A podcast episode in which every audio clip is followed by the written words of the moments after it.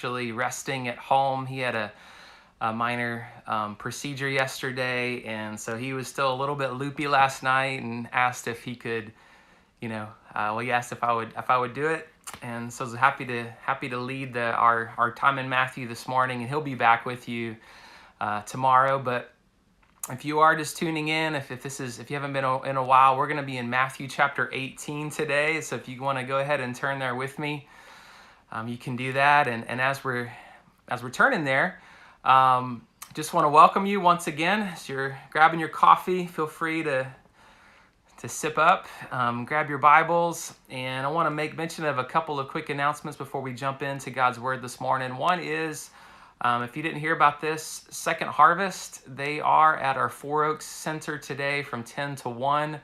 Um, we'll have some friendly faces from Four Oaks who will be distributing groceries and canned goods. And so if you or someone else uh, is in need of that, just hop on over there to sometime between 10 and 1 today. We'd love to serve you, care for you, um, or, or your neighbors, and um, just to be able to help make ends meet during this challenging time that we have. And so, uh, yeah, that's 10 to 1 today. And then also, uh, if you aren't aware of this, we are going to be regathering in person starting this Sunday. And so our staff has been working really hard to be able to put things together uh, making sure that we comply with the CDC guidelines. And so if you aren't aware of this, make sure that you go to fouroakskillearn.com slash regathering for all the goods, all the information about what, what this Sunday is going to look like. And if you plan to come, uh, you will need to reserve your seats. And so there's a link on that page to the 9 a.m.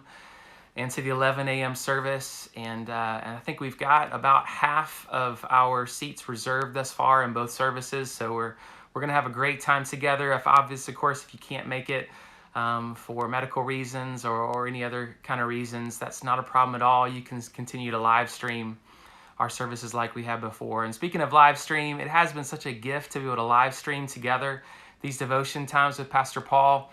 Um, even as he's away today, if you think about it, feel free to send him a quick message, just telling him thank you for for leading us. Uh, I've been so grateful myself. You know, every morning being with Pastor Paul, studying the book of Acts and now the book of Matthew. It's been such a gift to my soul, and I know it has been to you as well. I've heard from many of you, and so make sure you tell Pastor Paul thank you. I know he would greatly appreciate it. And so now, as we move into Matthew chapter 18, uh, the disciples are, are wrestling with a really important question. Um, it's something that's been, we'll actually see this a couple of times in Matthew. They're going to ask the same question, and it's not just a question that's common among the disciples, it's really a question that's common to all of us, and it is who is the greatest? And we could fill in the blank with a lot of different types of titles of who is the greatest, who is the GOAT, right? Who is the greatest of all time? Um, if you watch The Last Dance, uh, like I have with Michael Jordan, I mean, of course, the greatest basketball player. Um, you could also say, well, who is the greatest president? So many of you would probably say Abraham Lincoln or George Washington or someone like that. Um, who is the greatest preacher? Many people would say Charles Spurgeon, but here, um, right on the heels of Jesus telling his disciples that he is going to die and rise from the dead, uh, they are not thinking about Jesus, they're thinking about themselves. And they ask the question, who is the greatest in the kingdom of God? And as always, right, Jesus flips uh, everything on its head, and he reveals to us that who we might expect to be the greatest in the kingdom of God is not who Jesus says. And so uh, we're going to look at four characteristics uh, of what it's like. This, this first question in verse 1 is going to be answered really uh, through a number of different illustrations and stories uh, that Jesus provides to us. And so we're going to look at four key characteristics of who is the greatest in the kingdom of God. But before we do that, let me go ahead and just pray for us. And so, God, we just want to come to you this morning. I want to ask that you would speak to our hearts, that you would open up our minds to be able to see all that you would have for us in your word. And we pray this in Jesus' name. Amen. All right, so the disciples are coming to Jesus. Um, Mark uh, also records this, and so you, or actually Luke too. So if you want to check out some additional details, you can go there. But uh, the question that the disciples ask is, Who is the greatest in the kingdom of God? starting in verse 1 of chapter 18. And this is Jesus' answer. He says, In calling to him a child, he put him in the midst of them and said, Truly I say to you, unless you turn and become like children, you will never enter the kingdom of heaven. Whoever humbles himself like this child is the greatest in the kingdom of heaven. Now, in this time, children were seen almost like property. They weren't seen as important, uh, they were just seen as insignificant. They didn't have any social standing. Uh, they were just sort of innocent bystanders, and they didn't have any, of course, any sort of power or authority or anything like that. And so, for Jesus to pull a child in and to say, Hey, I want you to be like this child if you want to be great in my kingdom. I mean, this would have just baffled the disciples. And yet, that is exactly what Jesus does. And as a former children's pastor, I love this, right? Um, what an amazing display of of uh, just flipping things upside down for Paul, but I mean, excuse me, for um, for Jesus. But why? You know, why would Jesus say this? And he explains it very quickly.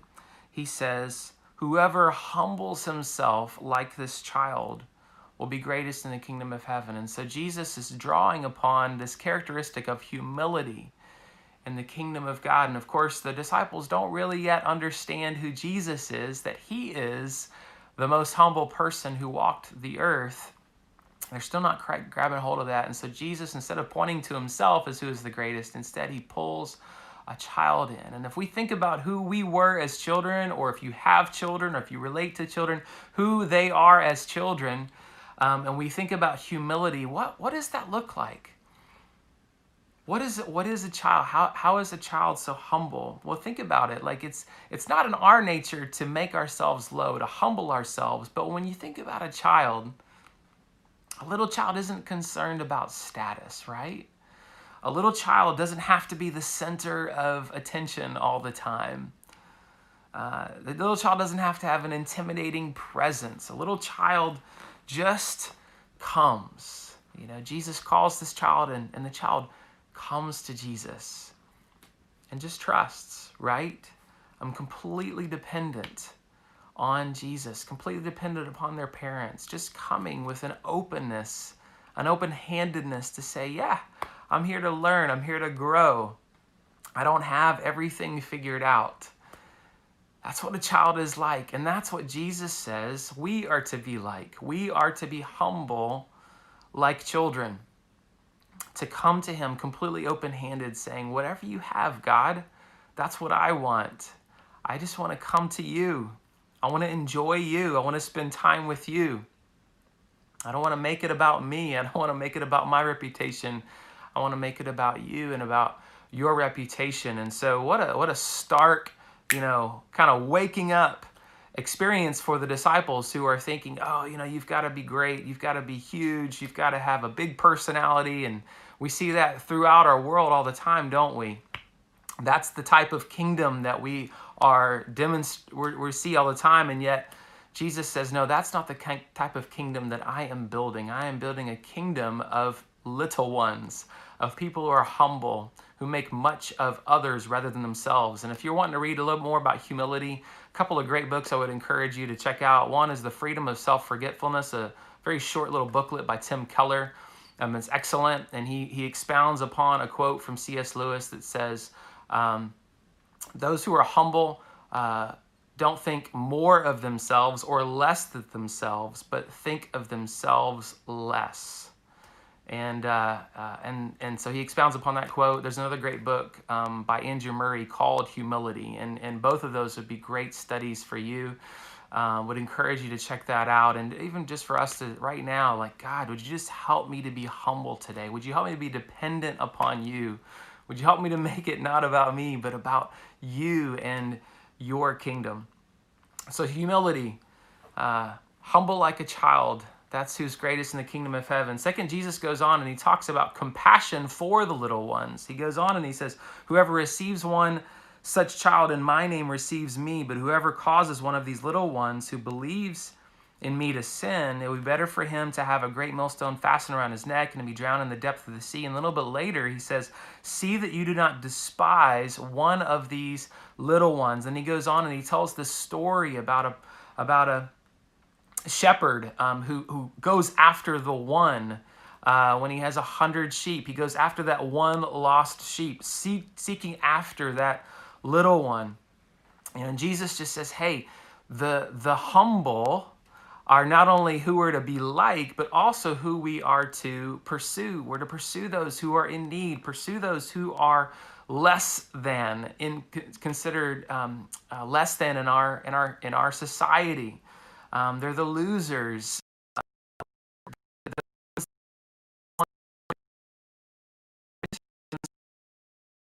Um, the least of these. Says we have compassion upon them. Um, Charles Spurgeon, he says this, I love this quote. He says, Oh, how we ought to love sinners, since Jesus loved us and died for us while we were yet sinners. We must care for drunkards while they still pass the round the cup. Swears, even while we hear them swear. We must not wait till we see some better thing in them, but feel an intense interest for them as what they are, straying and lost. And so, another attribute of the kingdom of God is to have compassion for those who are lost, for those who are little, for those who are low. And to say, I want to pursue you. I want to show love. I want to show kindness to you. And he starts out with, of course, children and saying, Those are who we should minister to. I remember thinking about John MacArthur. Heard a, heard a message by him, and he said, You know, the greatest evangelistic strategy in the church today is our children's ministry. And I love that, um, that our children's ministry is investing in the next generation, those who are considered not important, and say, No, you are important. I want to point you to Jesus. I want to, want to show you who He is. I want to love you like He loves you. And so, um, alongside of humility comes this compassion for the little ones, to not despise them, but instead to search after them, to teach them, to love them. The way that Jesus did, even when he welcomed this child into his presence and says, Whenever you receive someone like this, you receive me. So we've got humility like a child, we've got compassion like a person who's seeking after lost sheep. And then, third, we have holiness or purity. Um, Jesus talks about, uh, he uses a couple of stark illustrations here. One is he says, hey, you know, if you are tempted to sin, cut off whatever that body part is that would tempt you to sin. He says, be serious about temptation. Don't let sin that's crouching at the door seek to destroy you. Instead, destroy it. Pursue, pursue holiness, pursue righteousness, pursue integrity, pursue purity. And so he says, be serious about your sin, as, as Paul says, you know, be killing sin or it will be killing you. Um, and so he says, begin with self discipline, begin with disciplining yourself. There's a great um, little handbook on discipline called, uh, called, I think it's called The Handbook of Church Discipline by Jay Adams. And he talks about um, in Matthew 18, there's there's a beginning with self-discipline that we are to correct ourselves whenever we're not following after the Lord, and then he expounds upon a little bit later that we see here in Matthew 18, where it says, "And if you see someone else sinning, go after them, and if they're not doing well." Then maybe you bring one or two other people alongside of them. And if they're still not doing well, then you maybe bring it to the church leadership um, in order to make sure that um, this brother or this sister who's walking in sin would repent, would change, would turn. And we can obviously um, make church discipline, we can make discipline all about gossip and all about slander and and uh, retribution, and that's not what Jesus has in mind here. Instead, his idea of pursuing purity um, and especially if someone is not walking with Christ, they're not doing well, they're living in unrepentant sin, then we are to love them. And the goal is restoration, not retribution. The goal is grace, not gossip. And if you want um, a little bit more information about the type of attitude that we are to have towards our brothers and sisters who are walking in sin, you can turn over to Galatians 6, where it says that if there's anyone caught in sin,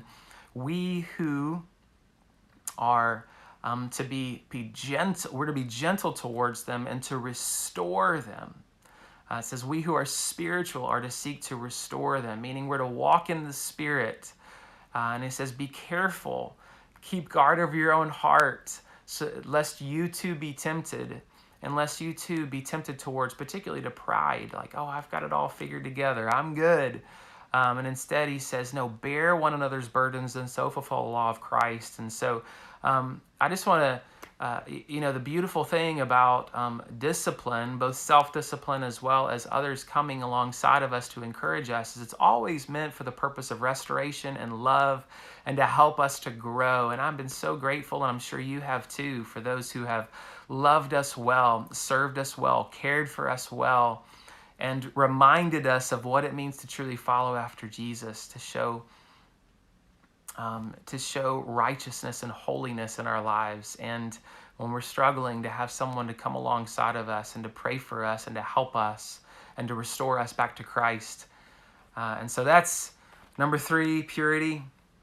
And then last but not least, um, just very quickly, forgiveness. Forgiveness is another attribute of uh, those who are great in the kingdom of God. And um, if you're not familiar with this parable, it's a beautiful parable of the unmerciful servant who's been forgiven this huge debt um, many people today think it's some somewhere in the some it ranges between 12 million and 1 billion dollars. I don't know exactly uh, what it might be in today's uh, you know today's standards, but of course, whatever it is, it's a lot. And we see this amazing um, this amazing king who forgives, and then we see the servant not willing to forgive others. And Jesus draws from that and says, "Do you not understand?"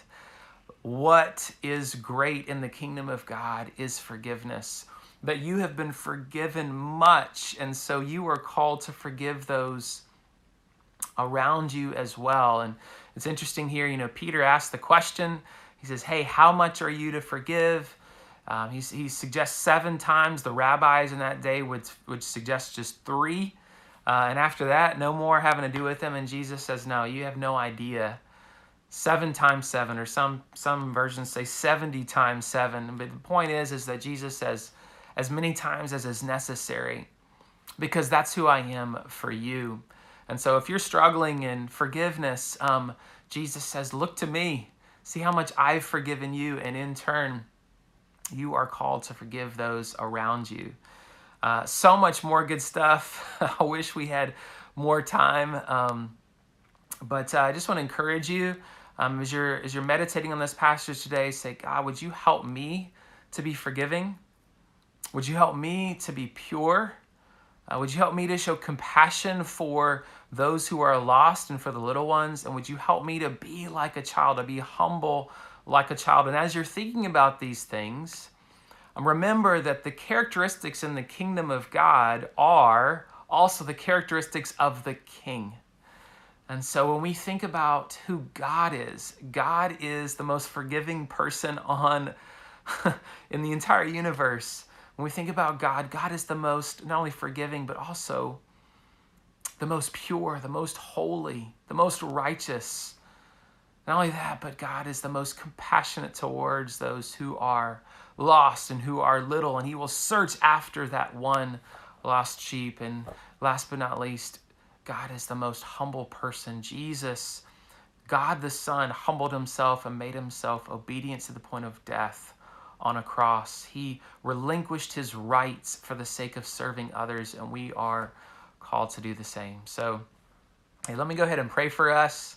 Uh, and let's just ask that God would help us to demonstrate these characteristics of the kingdom of God today, um, as well as all of our days. God, we just want to come to you. Um, we want to thank you for the fact that you are the King, that you are making all things new, that you are reestablishing the former kingdom in the Garden of Eden, where all of these attributes were perfect.